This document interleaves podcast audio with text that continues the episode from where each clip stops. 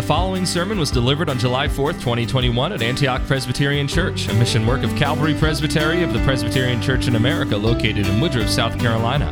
Ministerial assistant Zachary Groff delivered this sermon entitled Finding Favor on Ruth 2 1 through 13. For more information about Antioch Presbyterian Church, please visit antiochpca.com or contact us at info at antiochpca.com. May the Lord bless you as you receive gracious instruction from His Word. Boys and girls, will you do me a favor after the service tonight? Can you make sure to clean up all of the papers on the floor and, and on the pews and tucked into the hymnal racks on the back of the pews? Can you do that for me? Can you do me that favor? Well, certainly you can do that, but the question is will you do that? That's the real question. Will you do me that favor? Or put another way, Will I find favor with you, boys and girls? We seek for favor all the time, don't we?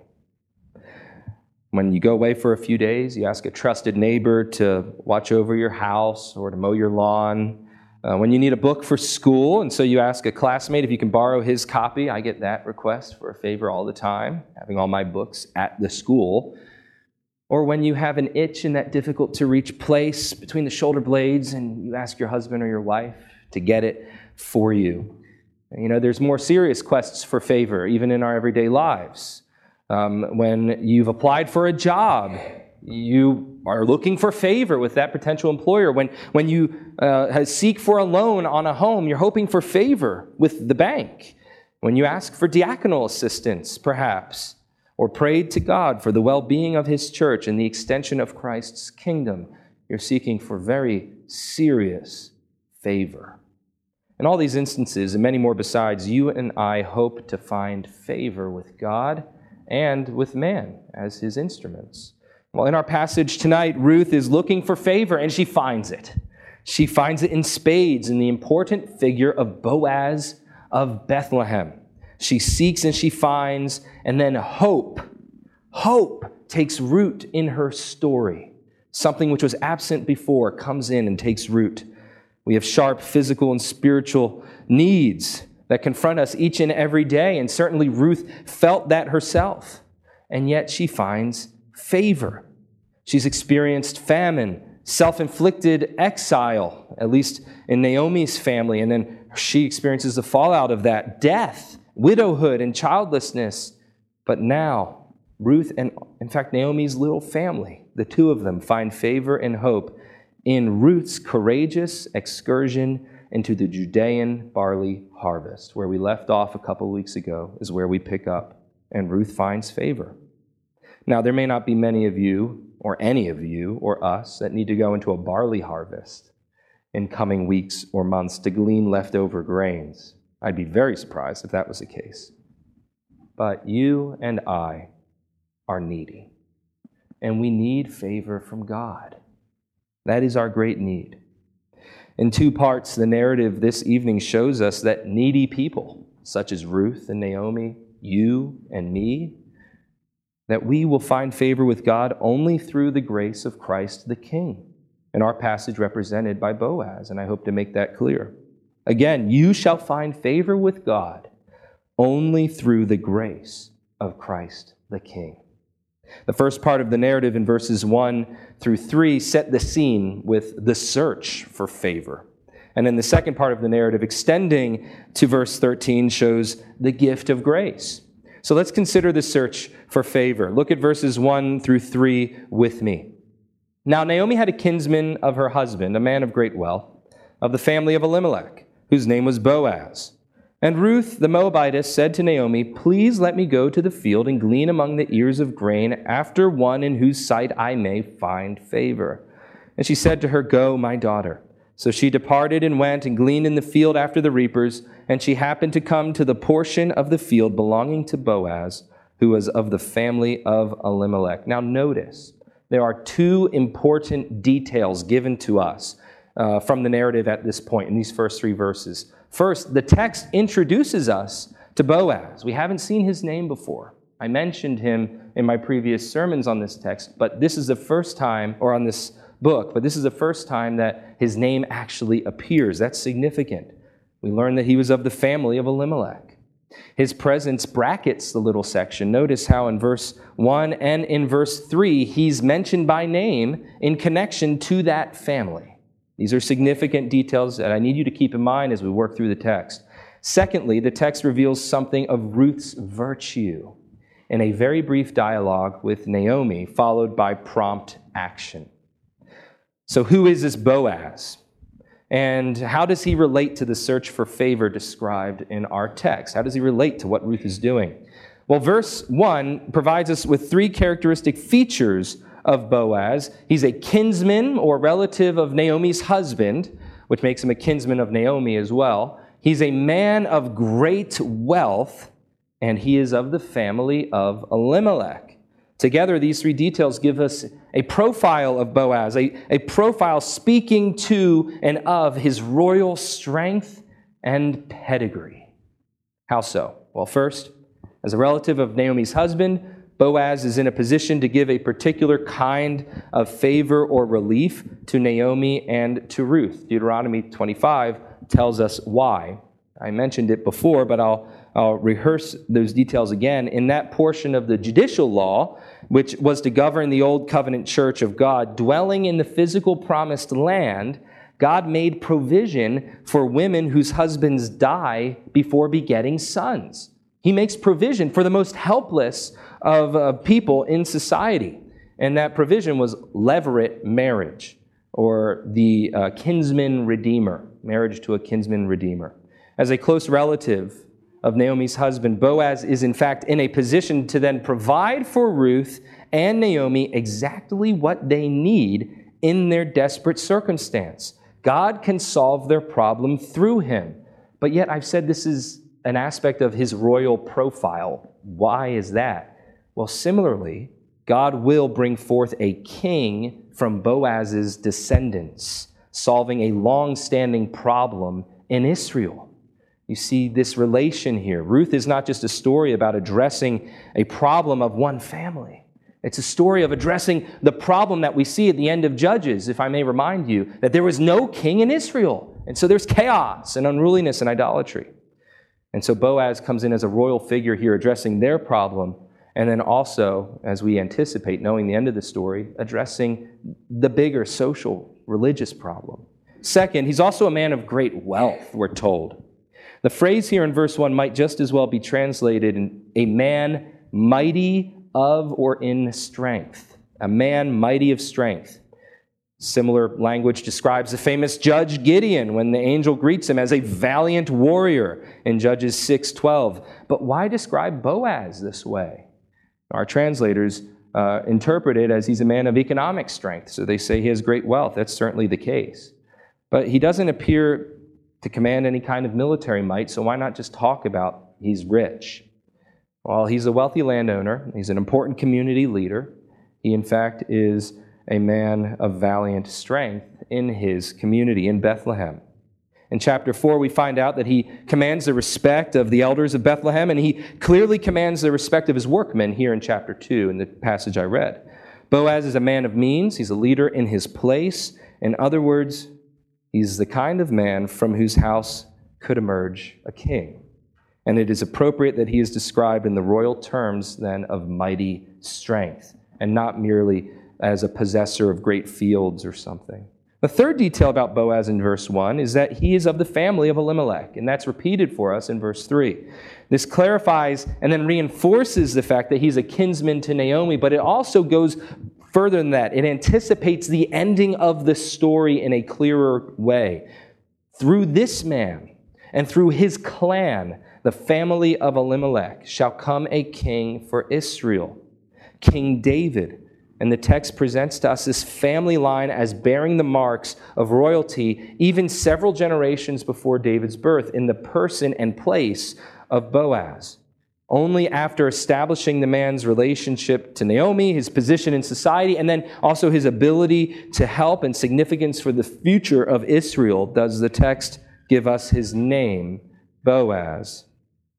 Clearly, this man will play a central role in redeeming Naomi and Ruth from their poverty and need. He will also be the father of a line of kings. beginning with his great grandson David. Now, most significantly, through the line of Boaz, running through the line of David, shall come forth the Messiah, the Savior of God's people, the Lord Jesus Christ, who sits on the throne of David, even now ruling and defending us. What Boaz possesses in seed form, Jesus Christ possesses in full flower. He is preeminently in a position to help, to redeem sinners from their need and desperation, being both God and man, commissioned as, as we read, the sole mediator, go between, between God and man. In Christ alone, we can be reconciled to God and brought before the Father as redeemed sons and daughters, for he is, in fact, our kinsman, bearing our flesh. Christ the King has the wealth of all creation at his disposal to order things rightly for the good of his church and the glory of his Father. And the very riches of heaven are at his beck and call to supply for our every spiritual need.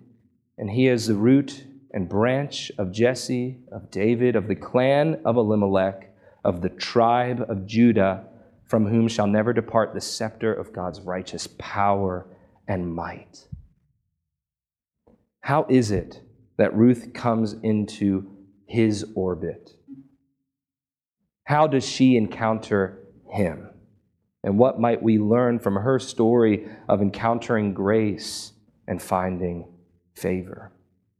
Our text characterizes Boaz as a royal uh, figure and able to provide relief to Naomi. I hope that I've established that. But it demonstrates to us that Ruth is a woman of exceptional virtue and doing these two things, uh, showing us Boaz and showing us Ruth in their character, it truly captures the purpose of the book of Ruth. You know, sometimes, I don't know if I've mentioned this yet, I don't think I have, but sometimes the book of Ruth is placed between Judges and 1 Samuel in the Hebrew canon, just as it is in most, if not all, of our English Bibles. And it's, it's positioned there, usually understood, to give an explanation for how God is going to address the problem in Judges with the solution of the kingship. I've already mentioned that. It tells us about the coming of the royal line to relieve Israel of the chaos and terror that they were experiencing. And that's why the book ends with the word David. Um, but sometimes the book of Ruth is placed immediately after Proverbs. Why would that be the case? In fact, almost all the time, Ruth is described as being a part of that section of the Hebrew canon. Well, perhaps to illustrate from history, true history, the virtuous woman of Proverbs 31, that industrious and diligent woman that's described there for us. These opening verses of chapter 2 hit upon both of these themes, don't they? Both uh, that Ruth is a virtuous woman of action and that Boaz is a great royal figure to bring order out of chaos. Notice what Ruth does as a virtuous woman of action, as a Proverbs 31 woman. She humbly but earnestly approaches Naomi with a proposition to pursue relief for the two of them. What does she want to do in verse 2? She wants to go, she wants to glean in the field and what does she then do in verse 3 after Naomi tells her to go? She departs, she goes, she gleans in the field, she comes to a particular field belonging to Boaz. The text is full of verbs, it's full of Ruth's action, what she's doing. This woman will not taste of the bread of idleness, as we're warned against in 2 Thessalonians chapter 3, which I read, for she's much too busy getting to work. May Ruth be an example to each of us, and especially to you, my sisters and girls. It is much too easy for us in an age of automation and leisure and the glorification of retirement to fall into habitual idleness. I'm not saying don't relax. You must relax and rest in order to work diligently. But our age glorifies idleness and therapeutic leisure or so called self care. Stop up your ears against our culture's siren song to those things. Resist that idolatry and consider Ruth. Consider Ruth set before us as an example of godliness from the Old Testament.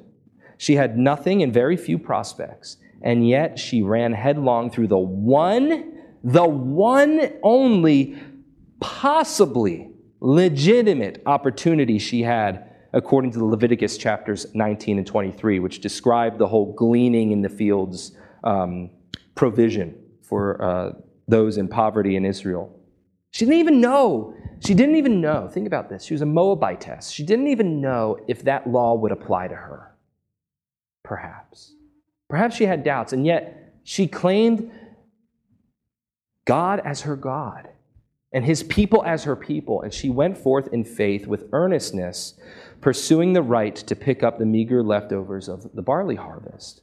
Why does she do this? It's because she's selfish and hungry and seeking to satisfy some kind of appetite? No.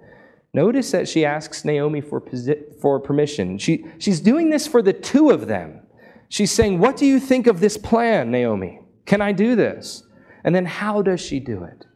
She doesn't do it presumptuously. She does it in great humility, knowing that she has no social standing in Israel, knowing that it will only be, it will be only because of unmerited favor that she will be permitted rights to then glean in the fields of God's people. And she happens, literally, the text says, where the New American Standard reads, she happened. It's literally her chance chanced upon like she got lucky and stumbled into completely by sheer luck. That's, that's what the text is communicating to us. She happens to come to Boaz's field. But you and I know that though from her perspective it would seem like sheer luck, that God is behind all of it. That this happened in his providence.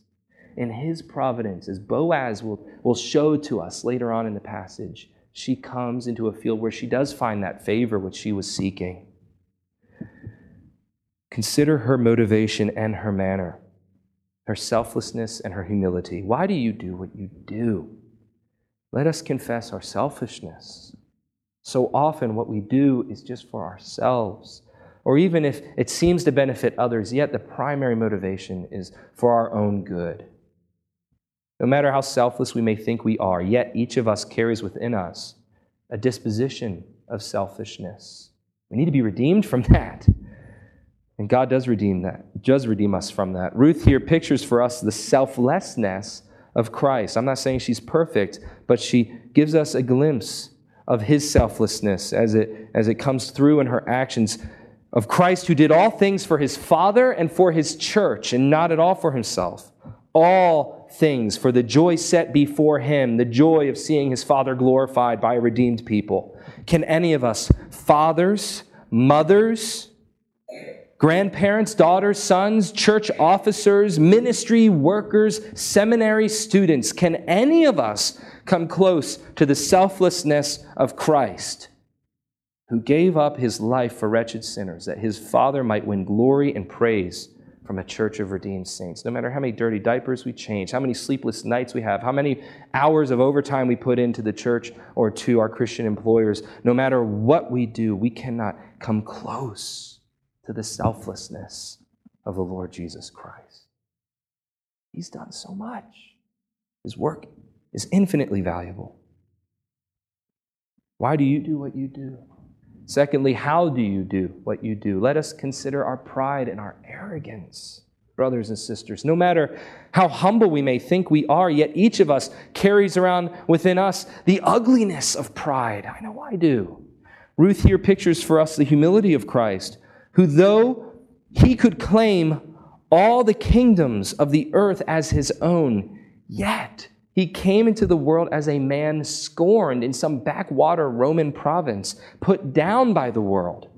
Can any of us come close to the humility of Christ, who set aside the glory of heaven to take to himself human flesh, entering into our condition that weary sinners like us then might become heirs of the glory that belongs to him in praise to God? He was preeminently a stranger in a strange land, that we might be familiars in heavenly places. In Ruth's search for favor, we see two aspects of Christlikeness pictured for us. We behold the promising profile of royal Boaz, and the excellent virtue of humble Ruth. Now, do these traits do they excite you when you consider them? Do you prize Christ who possessed them in perfect measure? Do you yearn to possess them for yourself by the power of the Spirit of God whom Christ alone has sent? Whom the Father through Christ alone has sent. Are you seeking after the favor of God in Christ? Even these three verses put that question before us. Now, in the second section of our text, verses 4 through 13, the characters of Ruth and Boaz, they take on a deeper dimension as we see their complementary virtues encounter one another in an exchange, in a dialogue. In fact, in the first uh, two of three interactions that they'll have in this chapter, in these verses, Ruth receives from Boaz the gift of grace. The gift of grace. Let's look at verses 4 through 13. Now behold, Boaz came from Bethlehem and said to the reapers, May the Lord be with you. And they said to him, May the Lord bless you. Then Boaz said to his servant who was in charge of the reapers, Whose young woman is this? The servant in charge of the reapers replied, She is the young Moabite woman who returned with Naomi from the land of Moab. And she said, Please let me glean and gather after the reapers among the sheaves. Thus she came and has remained from the morning until now. She has been sitting in the house for a little while. And Boaz said to Ruth, Listen carefully, my daughter. Do not go to glean in another field. Furthermore, do not go on from this one, but stay here with my maids. Let your eyes be on the field which they reap, and go after them. Indeed, I have commanded the male servants not to touch you. When you are thirsty, go to the water jars and drink from what the male servants draw. Then she fell on her face, bowing to the ground, and said to him, Why have I found favor in your sight? That you should take notice of me, since I am a foreigner. Boaz replied to her, All that you have done for your mother in law after the death of your husband has been fully reported to me, and how you left your father and your mother in the land of your birth and came to a people that you did not previously know. May the Lord reward your work and your wages be full from the Lord, the God of Israel, under whose wings you have come to seek refuge. Then she said, I have found favor in your sight, my Lord, for you have comforted me and indeed have spoken kindly to your maidservant, though I am not like one of your maidservants. Whenever someone gives you a gift, you need to receive it. And there are unique features to both the giving and the receiving of a gift. And as we seek to understand the gift of grace in the encounter between Boaz and Ruth, we must consider both the giving of the gift on Boaz's part and the receiving of the gift on Ruth's part. First, the giving of the gift. You know, Ruth has demonstrated great and earnest initiative in humbly entering Boaz's field to gather gleanings from the harvest, not knowing that she would in fact receive favor from this man. And the question lingering in her mind from verse 2 was, Will I find favor? Indeed, she does. Boaz showers her with favor. After investigating the circumstances of her presence in his portion of the field, he gives her direction and protection. Direction and protection. He directs her to remain in the field, and he clearly defines what all that entails for her, including the provision of water, even. And he also promises her protection from either assault, impropriety, the appearance of evil, or, or both, as he directs her to stick close to his female servants in the field.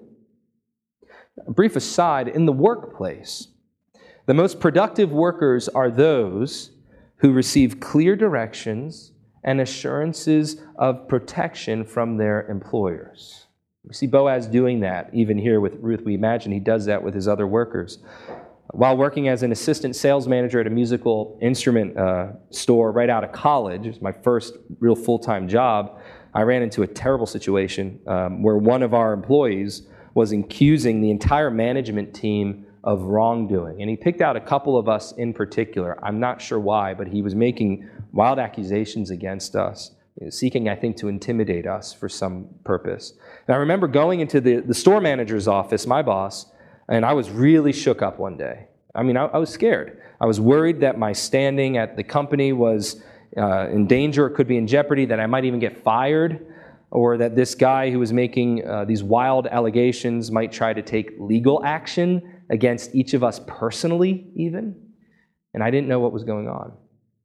And when I went to my boss's office, uh, his name's Ken, Ken calmly admitted that he couldn't promise me or anyone else anything. He was very calm in how he did it. But he also assured me that he was doing everything in his power to bring the situation to a resolution. He even went beyond that and he assured me that the district manager, his boss, was personally invested in this and was doing everything he could to protect us from this, this wild employee of ours who was casting aspersions on, on our business practices and our character. And you know, that's all I needed. All I needed right then in the middle of my shift was that word of reassurance that he had my back, that he was doing what he could to protect his team, myself included. Now, I'm giving Ruth clear directions here in this passage. And in giving her protection and even describing that for her, Boaz empowered her to complete that task which she had begun. She was probably resting in that house, weary, working in the hot Judean sun. Can you imagine what a blessing his words would be to her? What an encouragement to carry on. Boaz's confidence, evident in the passage, in giving authoritative direction and also describing this protection over Ruth. It's not born out of crass self reliance. He's not, you know, just some guy swaggering onto the scene. He's, I own this place, I can do what I want. He's not drunk with personal power. No, he's a deeply pious man. Let me build the case. Consider first to whom he's giving this gift of permission to glean in his fields. Ruth's not an Israelite. She's a Moabite. She's a Moabite widow, the lowest of the low in Bethlehem. But he recognizes that she is with Naomi, that she claims Naomi's God and Naomi's people as her own, and that she is in the field as much for Naomi as for herself. In fact, he commends her for this in verses 12 and 13. And he does so as a man of great personal piety himself. How does he greet his workers in verse 5? He greets them in the name of the Lord. This was just a throwaway detail and a custom. I don't think it would have been included in our text. But in fact, the first word out of Boaz's mouth in the narrative is the name of the covenant God, Yahweh. It's Yahweh bless you. What kind of work environment has he cultivated in the fields? Well, his servants not only respond to him in the name of the Lord, but they've already made room for Ruth, even in his absence, and they will not go against Boaz's direction to let her go about her gleaning work without being bothered. They're going to be obedient to him.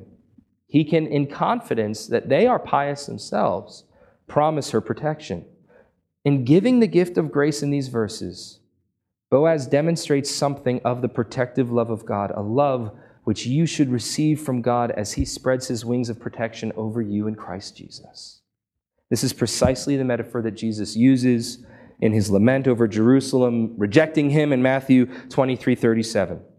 God in Christ demonstrates his desire to protect his people. Does it in Matthew 23. He does it here in Ruth chapter 2.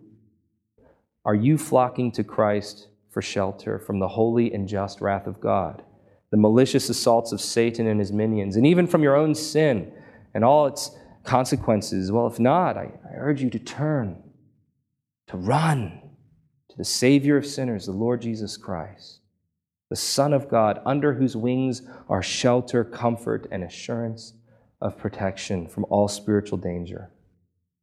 How then do we receive the gift of his grace? Ruth herself leads the way. And in so doing, as we look at her response, her receiving of the gift of grace, we'll also unpack a bit more of the piety, the heart of piety that Boaz has. Having found favor from Boaz, how does Ruth respond? How does she receive this gift? Well, in three ways with reverence, with wonder, and then with description of what exactly she understands she had received. First, with reverence in verse 10, briefly, look at her immediate response. Then she fell on her face, bowing to the ground, and said to him, This picture of falling on one's face and bowing to the ground is the most common picture of worship in the Old Testament. One commentator went so far as to say Ruth worshiped Boaz, not as God, but just showing the highest respect to him having received grace from him. That was her knee jerk response. Her immediate response was to bow before him in, in reverent respect for what he's done for her, how is it that we respond to the reminders that we receive, the calls that we, we receive, the um, just the when we examine and meditate upon the grace of God, how do we respond to that? Do we respond with worship and praise? I um, every time I, I receive news from Dr. Piper or one of the other commissioners about what had been decided this past week in the assembly, and, and I don't want to be partisan or parochial, but every time I heard something and it was good news to my ears, I said, Praise the Lord. Praise the Lord. Thank you, God. I was overwhelmed with his favor. And that's just one small thing compared to what you and I, each of us, receive in Christ Jesus as he calls us personally, individually, and corporately together to be his people. You've welcomed me into your courtrooms. I praise the Holy One of God, the risen Savior, the King of kings and Lord of lords. The second thing that Ruth uh, brings in as she receives from Boaz this gift of grace, she, she responds with wonder. Look at what she says in verse 10. Why have I found favor in your sight that you should take notice of me since I am a foreigner? When we get to heaven, if we're granted one question before the throne, the question I would ask, and I didn't come up with this, I've heard others say it as well, but it resonates deeply with me, is I would ask, God, why me? Why me? We frequently ask that question when bad things happen to us, don't we? Why me, O oh God? And that's not inappropriate. You can bring that before the Lord. But when the greatest gift that we're given, resurrection life, glorification in the immediate presence of God, the question that would be on my mind is why me? Why was I made a guest when so many pass up the invitation? When so many perish and march into hell with glee, why is it that God plucked me out of the fire, as it were? It's wonder. There's no reason that He can give other than because I am good and I do all things well. I mean, are you struck with the wonder of God's grace being showered upon you in salvation, in any good thing in your life? Boaz gives a similar answer in verse 12. Notice that he says, May the Lord reward your work and your wages be full from the Lord, the God of Israel, under whose wings you have come to seek refuge. In speaking that to Ruth, we see something further of Boaz's piety. He understands this gift that he's giving to Ruth as a gift from the covenant keeping God of Israel. He is, in essence, saying, when she says, Why have I found favor with you? He says, Because God is good and does all things well. Not because, well, you happen to come into my field out of sheer luck and I have a lot of extra barley, and so why not? And not, not because, well, you have hitched yourself up to Naomi and you're serving her by doing this. He gives those details to let her know he knows who she is. But he says, why you? May you find favor with God. May you be blessed by Him under whose wings you have sought out shelter and refuge. And then Ruth describes this favor. She's worshiped, she's been struck with wonder. And then she says in verse 13, I have found favor in your sight, my Lord. How? For you have comforted me and indeed have spoken kindly to your maidservant, though I am not like one of your maidservants. You've comforted me in my distress. She was without anything in the world, like I said, no prospects. And he comes and he speaks comfortably to her, to strengthen her, to encourage her. You've spoken kindly to me. Literally, you've spoken to the heart of your maidservant. And she says, Though I am not like one of your maidservants, though I'm undeserving of any favor, though I have no claim on you and all of your good things, yet you loved me. Hasn't Christ done the same for us? That Christ died for the unrighteous. That when you were dead in your sins and trespasses, Christ died for the unrighteous. This picture that we're given in Ruth's receiving uh, grace and comfort and a great gift from Boaz, it's, it's a picture that reminds us that, that we'll find favor with God only through the grace of Jesus Christ the King. There's nowhere else that we'll find God's favor. There aren't multiple paths up the mountain. But it's only in Christ, the way, the truth, and the life, that we will receive favor. And I've spoken with many people whose testimonies, myself included, are such that it really didn't make much sense how they ended up there. I, I, met one guy who got, he was a Job's Witness, and he got saved at an Amway meeting, and I don't even know how that happens really. But whether it appears to be out of sheer luck or happenstance, yet it is through the Lord Jesus Christ. He is the Savior of sinners. In Him you shall find favor with God, in Him alone, and in His grace. This past week, we found favor at the General Assembly. The sermon's not about that, but I can't stop thinking about this application. It was on my mind during our 11 hour drive home. Joe, Dale, and I were talking about it extensively. You know, I was reflecting. I worked really hard in a lot of random ways toward this result, fully expecting the opposite. And not because of anything I did, or anything the GRN did, or anything other concerned Presbyterians have done, God turned the hearts of men to show the world, but more importantly, to offer to Him a faithfulness which I thought was absent from our denomination. I was overwhelmed, emotionally overwhelmed. I was so deeply invested in this. It caught me off guard. I was also very exhausted, but I was tearing up about deliberations in an ecclesiastical court. I was just overwhelmed, but I kept on coming back to this. It's not for any work we've done, it's not for any merit of our own, but rather, I said, God, we have found favor in your sight. You've comforted us. You've indeed dealt kindly with us, not according to our iniquities, not as our sins deserve, though we are so frequently unfaithful and faithless, yet you have been faithful to us.